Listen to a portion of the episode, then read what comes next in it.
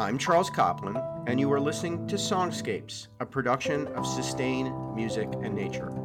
The Trouble with Wilderness is the latest release from my guest, traveling pianist Ben Cosgrove, an instrumental songwriter whose music is directly inspired by landscape, place, and environment. Nature is a thing that I've always been interested in, and, and music is sort of the the tool that I've landed on for kind of grappling with what I'm wondering about, whatever that may be. And luckily, it turns out that I've been interested. I've been interested in the same thing for the last ten or fifteen years or so.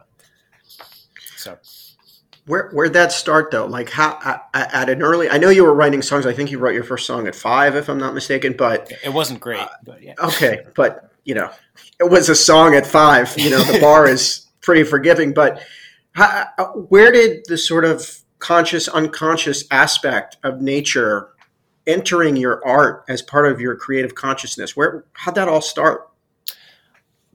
I mean, it, it took a while actually for the two things to to bump into each other. Um, I've I've always written music about stuff, which is not, um, but is kind of sets me apart as an instrumentalist in a lot of ways, and in, explains in part why a lot of my friends are singer songwriters and folk musicians and rock musicians. Um, I've always felt it was important to have my songs tied to something bigger than the music itself, like give give people a point of connection for it that isn't strictly limited to the sounds that are there. Um, and I've always been, you know, like an outdoor enthusiast and like interested in geography and interested in hiking, but I never really tried writing music about that until I was in college. Um, and there it kind of began is this I was a composition major. So it began this very sort of overthinky abstract way where I was writing electroacoustic music based on kind of topographical maps of Massachusetts and, and that sort of thing. Um, and then after I began, after I graduated, I started touring around all the time and playing in coffee shops and gas stations and things, um, and started writing songs about kind of discrete elements of the my uh, my experience of these different places I was discovering and trying to understand. So it's I guess it's a way for me to like having to think hard about how to reflect or express a place that I'm in gives me a you know a, a way of remaining grounded and a reason to think hard about where I am at any given moment. So you mentioned Massachusetts. So I assume we're talking um, about the New England area in terms of being the muse here. Um, it, New England's where I grew up, um, and where I where I am all the time these days. but uh, no, I kind of in non-COVID times, I kind of just sprint deliriously around the country uh, all year long, uh, and that's that's a thing I've really missed during this pandemic. Is you know I I love New England very much. It's it's you know always been my home and always will be, but I miss kind of you know Kansas and you know the, there there are things that New England doesn't have that you have to go someplace else for. Yeah, definitely like warm weather in the wintertime. But uh, particularly, yeah, you're but, talking to me in like February in New England, so it's yeah, yeah it's beautiful. Um, but I, uh, what I'm trying to sort of find is because you're not a lyricist, your creative consciousness. So, for instance, you mentioned Kansas and Topeka and Waltham, Waltham, Waltham. I never get that right, but you, whatever. What's the official way to pronounce uh, it? It'd be Wal- Waltham, I think. Okay, okay. We'll ask but, Henry Thoreau. You know, it's, it's a it's a totally. Uh, you never know. All right. Well, given that, as I go down that rabbit hole, um, Topeka has a very different topography, very different feel. So, because there are no lyrics in your work, what goes through your creative process in terms of the way you're composing this music as it relates to the what nature's bringing you from these different places? Um, well, just going Kansas is actually it actually tees up a pretty good example. Um, I have one song. Uh, it's called Abilene, um, and I wrote it the first time I drove across Kansas. So, um, like we've been mentioning, I'm from New England, so I'm used to kind of existing in a certain topographic situation, which is like hills and you can never see too far. It's very forested, um, and so I knew. I mean, I'm not an idiot. I knew that Kansas is like big and open and flat, but I kind of had I had prepared myself for that to feel boring. Like I'd be bored for an eight-hour drive. Um, and what I hadn't uh, planned on was that it actually is so flat that it's not boring at all. It's like totally terrifying. Like I had no way of kind of understanding how far away I was for anything, or like um, how fast I was going, or um, it just felt utterly disorienting and totally exhilarating. So the this piece that I wrote about it, the song that I wrote, um, is meant to capture that feeling. It's not supposed to be like a portrait of the landscape of Western Kansas. It's supposed to be what it felt like for me, this guy from this very specific other place, um, to be thrust into that. Um, so it's it's supposed to feel kind of like broad and wide open and um, expansive, but also kind of frantic and desperate and over caffeinated. It's like a bunch of um, yeah, bunch of desperate arpeggios for for three and a half minutes. But that's fascinating that it's your perception about what you're experiencing, and then that language becomes, like you say, techniques like arpeggios or for different songs, different um, choices musically.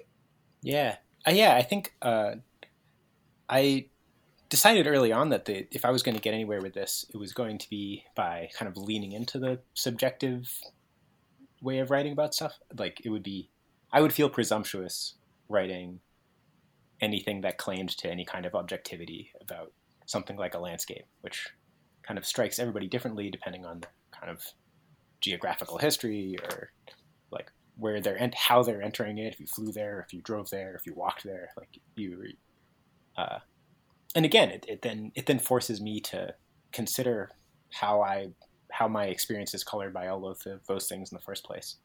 So it's sort of a therapeutic exercise, but also, um, I don't know, it, it, it creatively um, fulfilling as well. Yeah, for sure. Now we're talking about sort of your creative process. You're a solo artist, and now we're talking about getting inside your head. But you have held, and I want to get this list correct because this this is very impressive artist residencies and fellowships with, among others, the National Park Service, the National Forest Service, Harvard, Schmidt Ocean Institute, and others. These are not fly by night organizations. What, what, what are your relationships with these institutions, and, and specifically, what did that involve?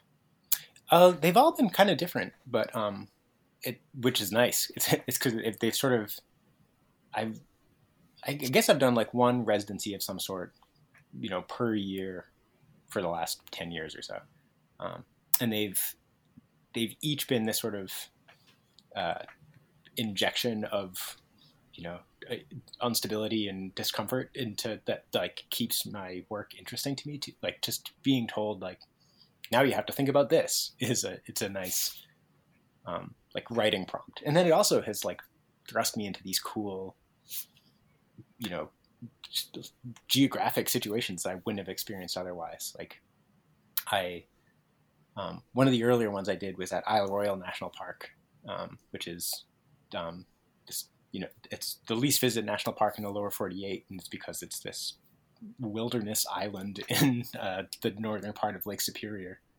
Um, and I can't say that I would have made it there if not for this residency. But um, but I did, and it and it really affected me. I, I wrote a bunch of music about that like particular type of um, um, I won't say loneliness, but that like the feelings of isolation that that brings out, and you're you're you're.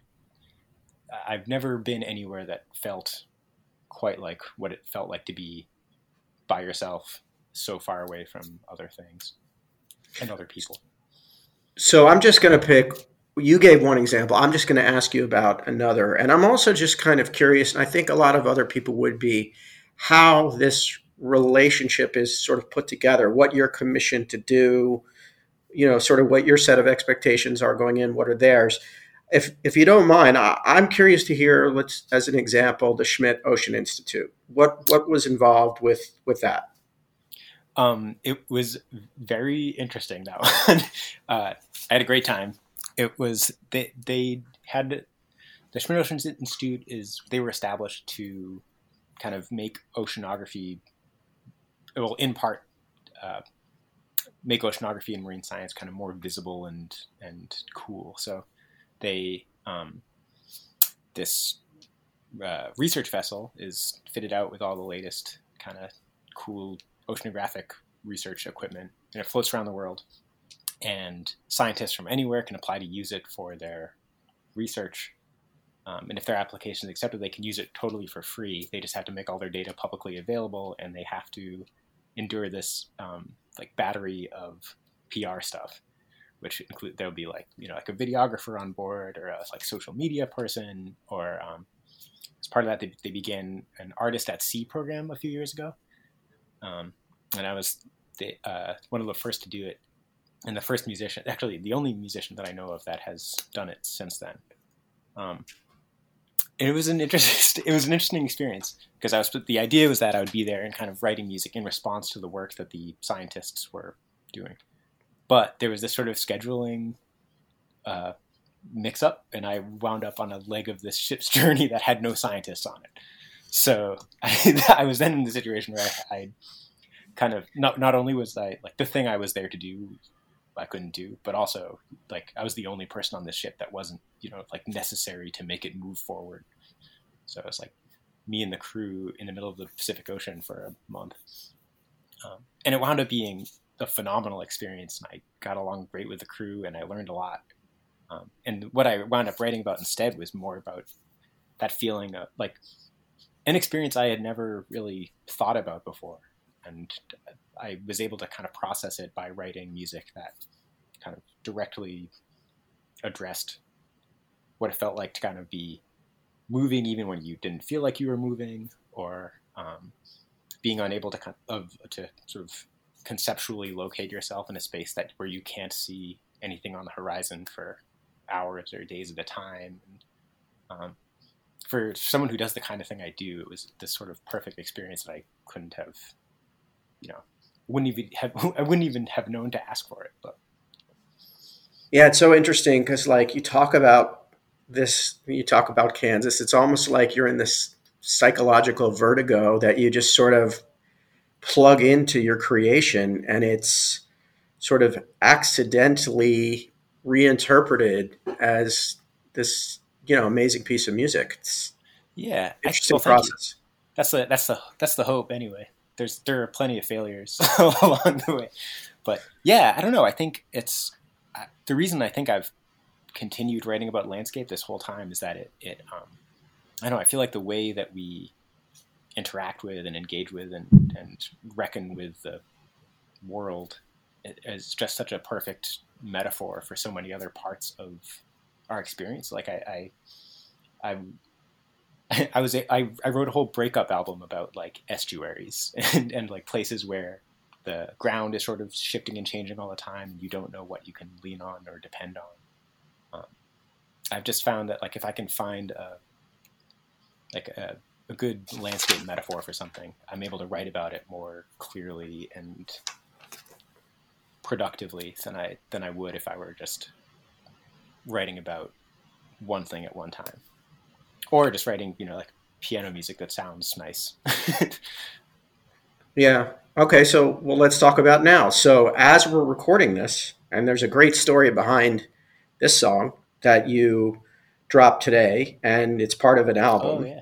So, I'd love for you to share the story about the song that you just shared with the world and also any insight we can get on the new record that's coming out. Yeah.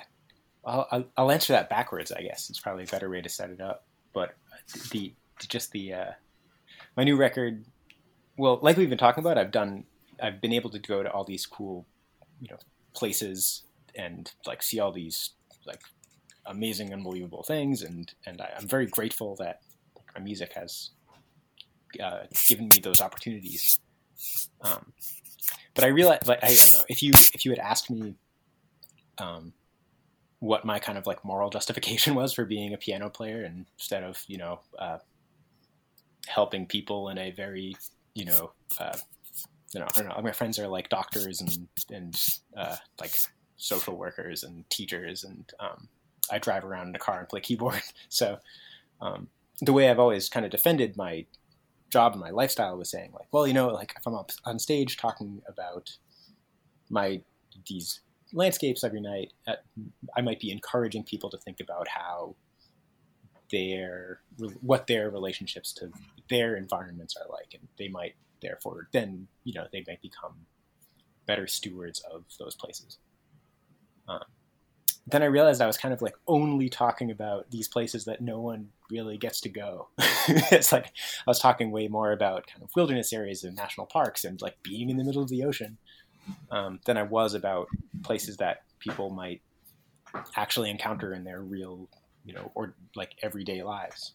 Uh, and I was starting to worry couple like a year or two ago, it, it, it really started weighing on me, and I, I, was, I was worried that people were maybe taking the wrong message away from my shows and my records. Um, so I set myself the challenge of writing a whole album that would be about um, expressions of nature and wildness in kind of ordinary, everyday places, like plants growing through a sidewalk, or um, or up the supports of a um, highway overpass or a rainstorm in a city and like it, it, would then give me an opportunity i thought to like then i'll play these shows and like ta- tell stories about things that people will recognize as things that they too have you know dealt with. And then obviously this pandemic happened and so I, it, it really kind of made me have to walk the walk that uh, in terms of not going anywhere and finding you know beauty and inspiration in the stuff that was like literally right outside my door. Um, so that album is called "The Trouble with Wilderness." Uh, it's named after uh, an essay by William Cronon that um, I really love, and it, it, was just kind of about a similar thing. Um, and this song that was released today is the second single, and it's the last track on the album, and it's a weird one. it's uh, uh, it's 10 minutes long and it's basically only got two chords in it. Well, let's let's let's give it a name so people know the song. okay, it's, it's called um, it's called Templates for Limitless Fields of Grass, and it's inspired by this art project by um, an artist named Gary Khatchadorian, who I met in Oklahoma a few years ago. And uh, his project is this little Xeroxed booklet of um, these very detailed, but there's only like three or four of them, but very richly detailed drawings of blades of grass um, with no kind of like diminishing perspective or, or um, anything. It's all very flat. Um, and the idea is you're supposed to photocopy these pages as many times as you want or as many times as you can, and then cover the walls of a room or rooms with them. So um, then you it kind of creates this sort of immersive environment of kind of limitless fields of grass where, uh, wherever you may be. Um, and I was really, really taken by this idea. When this is done and installed, the things you notice are not the kind of like recursive wallpapery elements of it. You notice the kind of irregularities and imperfections and how those kind of are multiplied through the pattern. Um, and I just fell madly in love with this idea of how you could take something so small and then repeat it and repeat it and repeat it and then wind up with something that was kind of unwieldy and vast and inhabitable and, and wild and organic in a way, unpredictable. So uh, I tried to do that with arpeggios.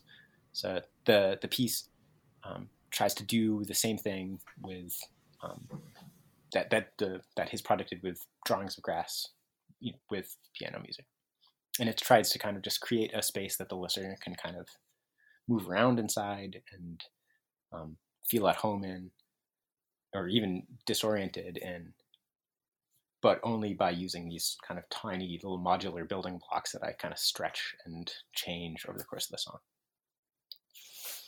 And it's the it's the very last thing in the album, so it's a it's it's meant to be a kind of grand finale.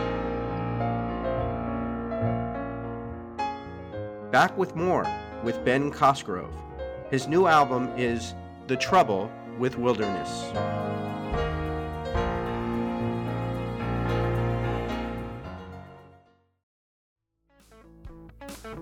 Hi, I'm Betsy. And I'm Harrison. We're the co founders of Sustain Music and Nature. Sustain is a nonprofit that makes music a force for nature. By tapping into the emotional power of music and cultural sway of artists, we engage new audiences with their environment.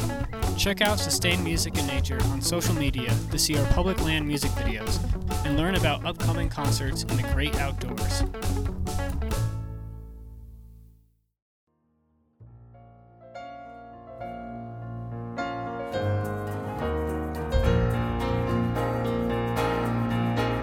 I'm Charles Copland. This is Songscapes. My guest is Ben Cosgrove, who, like so many performers, has greatly missed a live audience. I knew that I kind of depended on performing to keep myself sane in some way. Like there, there was something about talking to a room full of people every night and like telling them stories and kind of like getting things off my chest. Um, the, the, purely like uh, therapeutic elements of performing are, are things I really miss. But also, yeah, I, I miss driving around and I miss connection and I, I miss a lot of my life. Uh, I mean, my entire life was kind of like driving driving around and like staying on friends' couches for years and years and years, and so I'm not good at staying in one place. The, the last thing I did really before COVID, my last kind of creative output before the pandemic hit, by like cruel coincidence, was this like uh, essay that a, a group in Vermont published. That was like a chapbook length essay all about how I had kind of like decided that you know like constant movement was a necessary thing for my you know livelihood and happiness, and I would just you know i I was it was something I was unwilling to give up, and then a couple months later I had to give it up. yeah, really. Guess what? Yeah. Yeah, that's tough. That's tough. Um, so, can you describe what a show of yours is like? Um, there, uh, I I've been told I'm like a a singer songwriter who doesn't sing. So I, uh, there's a lot of uh, awkward banter between me and myself, and I um, I take a lot of questions from the audience. Uh, but generally, yeah, I'll, I'll show up and explain each song, play it, tell a story, play the play the song that um, that goes with it. Um, they're generally intimate. I, I play in. I like. I mean, I, I play in small rooms by like necessity and choice. There, uh, I I feel like my my music kind of lives best in a tightly packed space. Um, so I play a lot of like listening rooms, and I love house concerts. They they are a thing that I miss maybe the most.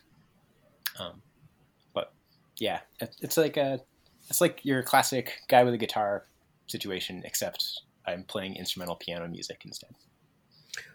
So this, I love the fact that I have this question now because it's such a juxtaposition to what you just said, which is, as we talked about before, you're a solo artist, but you have worked with other artists in multiple genres, and this again is just a pheno- phenomenal list.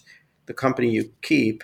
So even though you are a self-described piano player, you compose string and horn arrangements for places like Glacier and Grand Teton National Parks as yeah. well as many others. So you got to talk about that a little bit. oh no, I mean, I just I I um I don't really know quite where it began. I I um over the years I've come to know a lot of people in the Park Service and in the Department of the Interior and um as I, that's I, I, suppose how how that how those connections have happened. Um, playing with other musicians is um, I guess a different a different track that my my career has gone on, um, which I also feel like is totally necessary to my happiness and forward momentum. But I I love.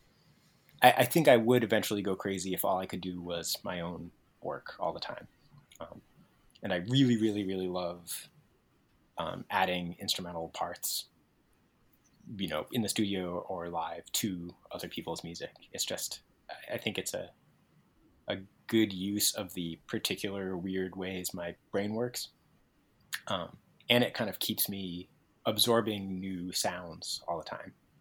To um, so yeah, I'm a very kind of um, enthusiastic collaborator. um, and I love touring with bands, and I love you know accompanying songwriters. I it's uh, th- that's another thing I have really really missed uh, during the pandemic. Yeah, well, I know you play with Ghost of Paul Revere, and I just had Griffin on, so. Oh yeah, yeah, yeah. He said that. He said that you guys mentioned. He's a he's a good uh, a good interview.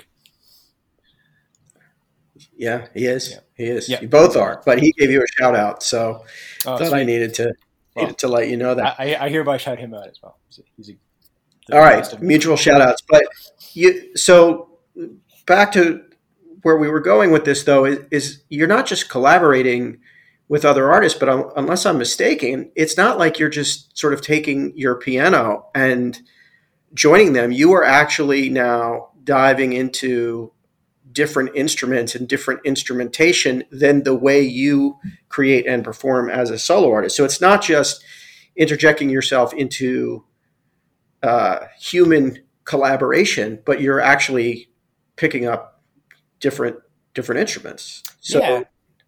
it's um it's funny. It's sort of a it, it's a weird way that this whole uh, narrative has gone for me because I I sort of began life as a multi instrumentalist, or I began like adult life as a multi instrumentalist, and I I only kind of whittled down to piano player out of kind of convenience and necessity. like it was just once I started realizing that I was going to have to play live all the time in order to make rent. Um, I didn't want to be trucking around. No one would like sit and listen to me play like solo trombone in a bookstore. So I I kind of like my my first several recordings I made were like very lush and dense, and I kind of put as much stuff in there as I could, um, for better or for worse and then when I would play the songs live, it was this sort of interesting challenge of figuring out, you know, like how can I render this song using only these notes that are here in front of me, um, like and only the sounds that I can pull out of this one instrument, um, and that gradually kind of became more and more central to how I work, and that now I'm now I'm really more of a piano player who also plays other stuff instead of you know this guy who plays a bunch of stuff focusing on piano right so when i do play other instruments for other people it's usually in for recordings that i do that nowadays um,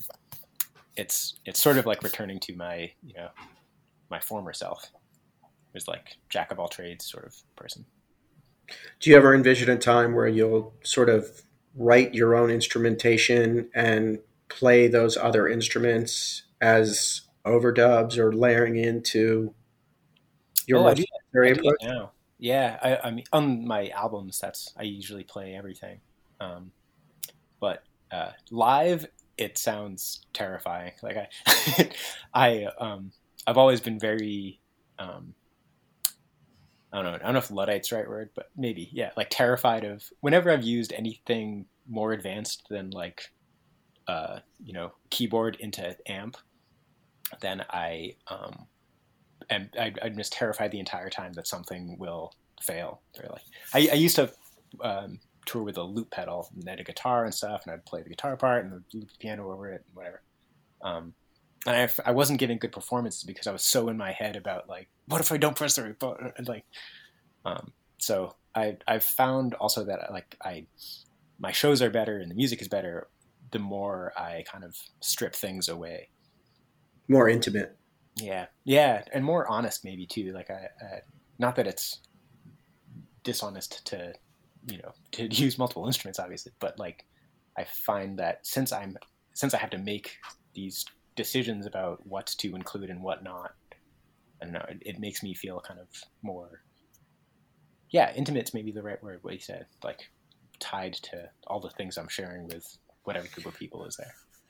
Yeah, I just thought of something. I mean, I've seen Neil Young a million times, and and one time he did a tour where he kind of walked to different parts of the stage and clicked loops and stuff like that, and you were just sitting there going, "All I want you to do is just play the acoustic guitar, and like, we, we, don't yeah. we don't need the we don't need the extra." Like, yeah, the, my favorite Neil Young recordings are the uh, like the, the early like him yelling while playing an acoustic yeah. guitar.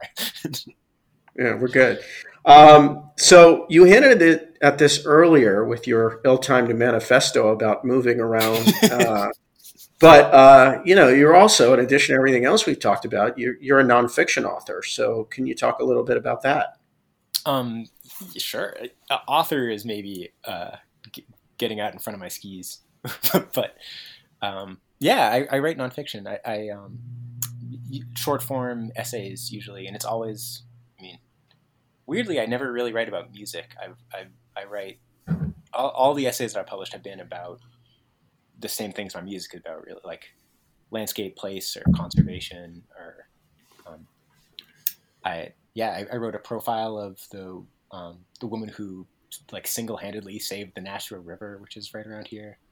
Um, I wrote her. I I got this great um, uh, environmental journalism fellowship right at the beginning of my career um, from Middlebury College, where they gave me um, and nine other journalists, early career journalists, um, like a big pile of money to like take a year and research, you know, a product that we proposed. And mine was uh, soundscape conservation and like acoustic ecology um, in national parks. So this is sort of like it was around the time I was just beginning to tour as well and kind of figure my way around that.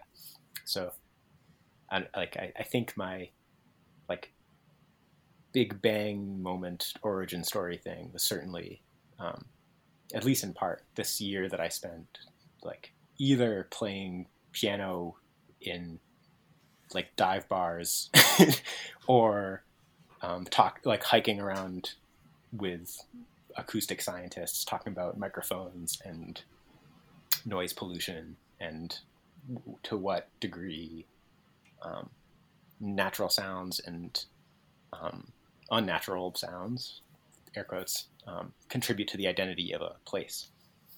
Um, so after doing nothing but those two things for a year, I was pretty well, you know, forged and have basically done, you know, something like that ever since. So that's a good segue to your involvement with the Landscape Music Project. Uh, yes, that's a I I um. It turns out there are other people who do this. You're not alone. I know. Um, we're and we're all quite different. It seems. Um, I haven't done anything with them in person, but I've I've met Nell Shaw Cohen, who who founded the group.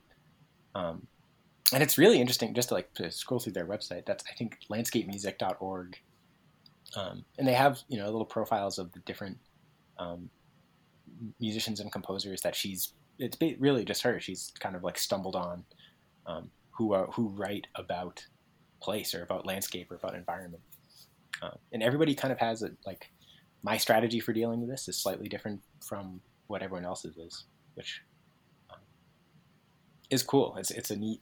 Um, I, I don't think there's a right way and a wrong way to write music about landscape, and I'm glad that there are a lot of people out there trying to figure it out. Yeah, that's how we learn from each other. So, before I let you go, I ask all my guests this question: Is there a song? And when I'm asking you this question, I almost think it doesn't necessarily have to be lyrics, but is there a song that you think of when I ask you one that stands out that speaks to you about nature in a positive way? That's either been an influence on you or mm-hmm. Is a go to. Yeah. Um, can I can I give you two? Yeah, you can give me two. Okay, okay, cool. Because that I've got it. I've, I can. I can't whittle it down beyond these two. Two is acceptable. Uh, the first will be um, uh, the tuning meditation by Pauline Oliveros. Do you know this this piece? I don't, but uh, I'm gonna look it up as soon as we're done. Uh, well, it's it's this very cool. It's just a set of five instructions, um, and the, the, five instructions are, and it's for any number of people in a room together. Um, it, the instructions are: inhale deeply, exhale on the note of your choice Listen to the sounds around you and match your next note to one of them. On your next breath, make a note no one else is making. Repeat. And so, mm. what happens if you're able to find a recording of this? It's one of the most amazing sets of sounds that I've heard. It's just this kind of like amorphous amoeba of um, like diatonic notes. They're they're all kind of um, because there people are constantly matching to each other and then like linking away. There's there's always these points of connection. It, it never sounds like um, a bunch of random sound. It's always this like they're held together by all this t- connective tissue. Um, and I it, it strikes me as a good illustration of what is cool about nature in that it's like you, you can't disaggregate its parts. It's like it's literally interconnected and interdependent. Like what every person does affects what everyone else will do in some, you know, indirect way. Um, and it's like yeah, it's just overwhelming and non-linear and free of narrative. It's it's just like almost literally wild. It's just like it's like being a in a part of an ecosystem. In that like each part influences all the others. Cool. So that's one. and then the other one I would say is, um, do, are, you, are, you, familiar with the the, um, the uh, disintegration loops by uh, William Basinski? No. This is a another. But I love learning. That's the best part of doing this. Yeah, I love learning about. He's um, he's he found these tapes. It was around like 2000, 2001. Um, he found these tapes that he had made uh, um, in the 80s um, of his music, and uh, he made he found that like as he played the tapes back to kind of copy them over and stuff, they had like begun to degrade, and each time the tape passed the tape head, um, it would deteriorate. So he made these like short loops of tape and then ran them through the tape head over and over and over and over again. And every time the loop went goes goes through, it loses some of its clarity. Um, and uh, he made four albums of this phenomenon, and each one is like 75 minutes long. Um, and it's mesmerizing because you can hear as you listen to the whole whole thing in each case for like 75 minutes or whatever it is um, you can hear or you find that you're listening to different things at the end that you were in the beginning. Like you you you stop hearing this fragment of melody or anything you start hearing kind of these um, like hisses and w- one note will sort of like start to stand out and um, and uh, I don't know it strikes me as a good illustration of or you know it feels like nature to me in that it's like um, unpredictable um, like entropic uh, out of the artist's hands like he he kind of just like set this machine in order and then like let it do its work um, which is something I've always tried to like I've never been able to write a piece like that, and I, would like to someday. Like set uh, set up a set of circumstances that will then kind of like roll on without me. Um, I don't know, and it, it's and it's beautiful in surprising ways, which is you know the best thing about nature.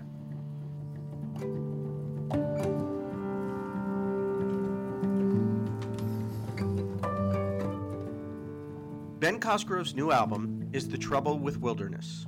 For more, go to bencosgrove.com and also check out his Instagram page at Ben Cosgrove Music and on Facebook.com slash Ben Cosgrove Music.